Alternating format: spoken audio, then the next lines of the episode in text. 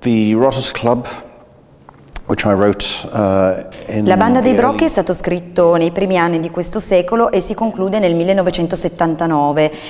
cioè con l'elezione di Margaret Thatcher. Ehm, quello fu il momento in cui iniziò un profondo cambiamento nella società britannica e quando veramente la Gran Bretagna ha iniziato a prendere una nuova direzione. Prima dell'elezione della Thatcher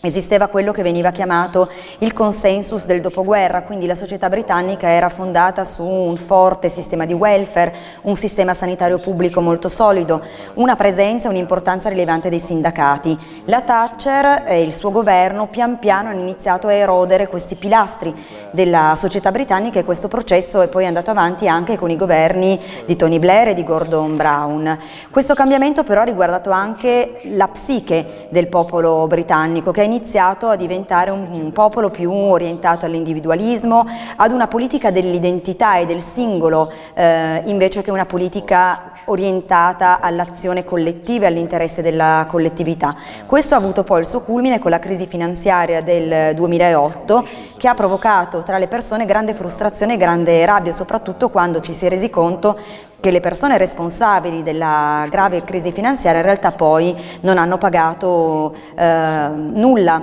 non si sono assunte le responsabilità per la crisi e le sue conseguenze. Questo pian piano ha fatto ribollire sempre di più questa sensazione, come dicevo, di rabbia e di frustrazione, quest'idea che ci fosse un forte scollamento tra eh, la politica e tra la gente comune, che la politica non ascoltasse più le esigenze e la voce della gente comune e questo poi ha avuto il suo esito più evidente nel eh, voto del 2016 con il referendum che ha portato appunto alla decisione di uscire dall'Unione Europea. The book was uh,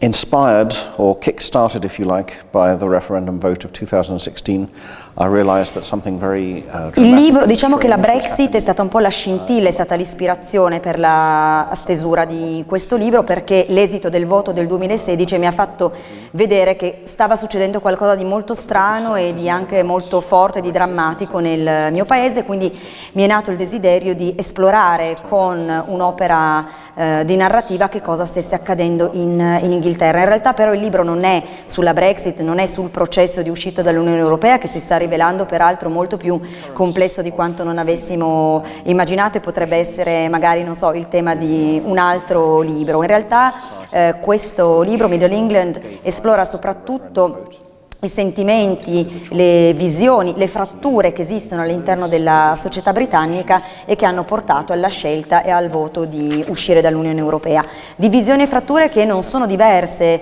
in Gran Bretagna rispetto ad altri paesi europei e anche, come abbiamo visto, eh, nella società degli Stati Uniti. Quindi seppure si tratti di un romanzo molto britannico perché parla di Brexit, i temi sottostanti sono certamente più universali. Uh, the underlying themes, I think, are pretty universal.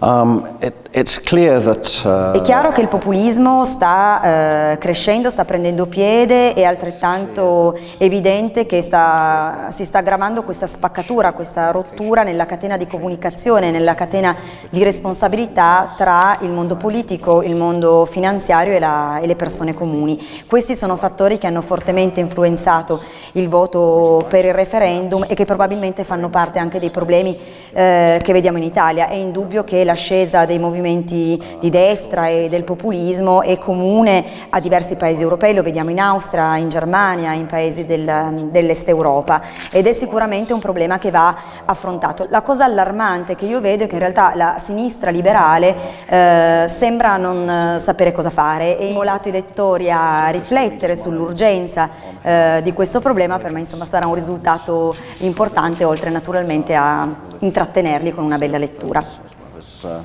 as well as entertaining people, I hope.